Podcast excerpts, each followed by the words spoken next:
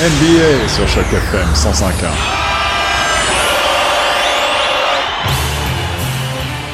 Salut à tous, c'est Étienne pour Choc FM 105.1. Aujourd'hui, je vous fais un retour du début de la semaine 37 dans la bulle en NBA. Nous commençons à voir les résultats des demi-finales se dessiner, et dans un début de semaine qui semble orienté sur le sport, les 8 équipes en lice nous proposent des rencontres que même les parieurs n'auraient pu prédire quelques semaines plus tôt.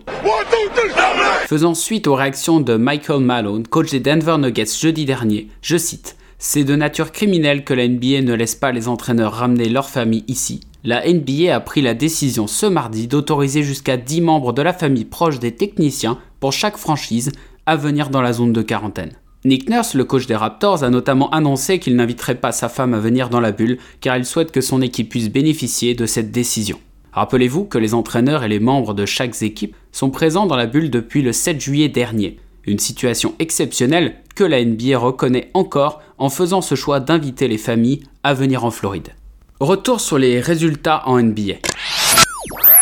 Nikola Jokic continue de jouer un rôle facilitateur pour ses coéquipiers en aidant son équipe samedi dernier à raccrocher le 1 partout contre les Los Angeles Clippers. Ces derniers remportent le match 3 avec une très grosse performance de Kawhi Leonard à 23 points, 14 rebonds, qui vient contrer une tentative de dunk de Jamal Murray avec un seul doigt. Les Clippers dominent pour le moment leur série 2 à 1 et joueront leur match 4 ce mercredi.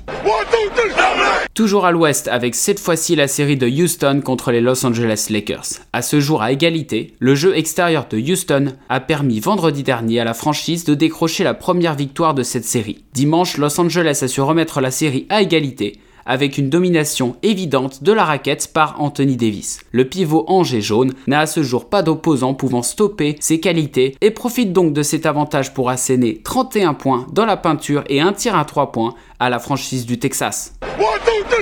À l'est, dos au mur depuis vendredi dernier, un joueur vedette blessé à la cheville, Milwaukee Bucks semble mal parti pour affronter Miami qui reste sur ses 7 victoires d'affilée depuis le début des éliminatoires. Malgré tout, Chris Middleton, l'ailier et le numéro 22 de la franchise, réussit à porter et mener son équipe à la victoire avec l'absence de Giannis Antetokounmpo sur le terrain. L'extérieur aide donc ses coéquipiers à remporter la quatrième rencontre en prolongation en totalisant 36 points, 8 passes, 8 rebonds et rappelant surtout à Miami qu'il n'y a pas que leur star qui sait jouer au basket. Dernière série à l'Est, Toronto réussit à revenir sur la trace de Boston en remportant deux des trois premiers matchs.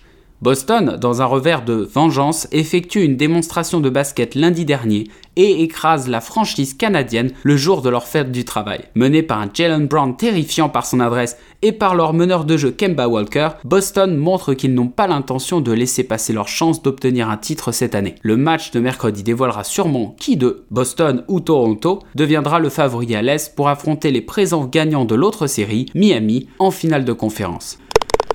C'est tout pour aujourd'hui, et en espérant que tout aille pour le mieux, je vous dis à très bientôt pour une nouvelle chronique NBA sur Choc FM 105.1, la radio des francophones de Toronto. C'était votre chroniqueur Étienne pour Choc FM. NBA sur Choc FM 105.1.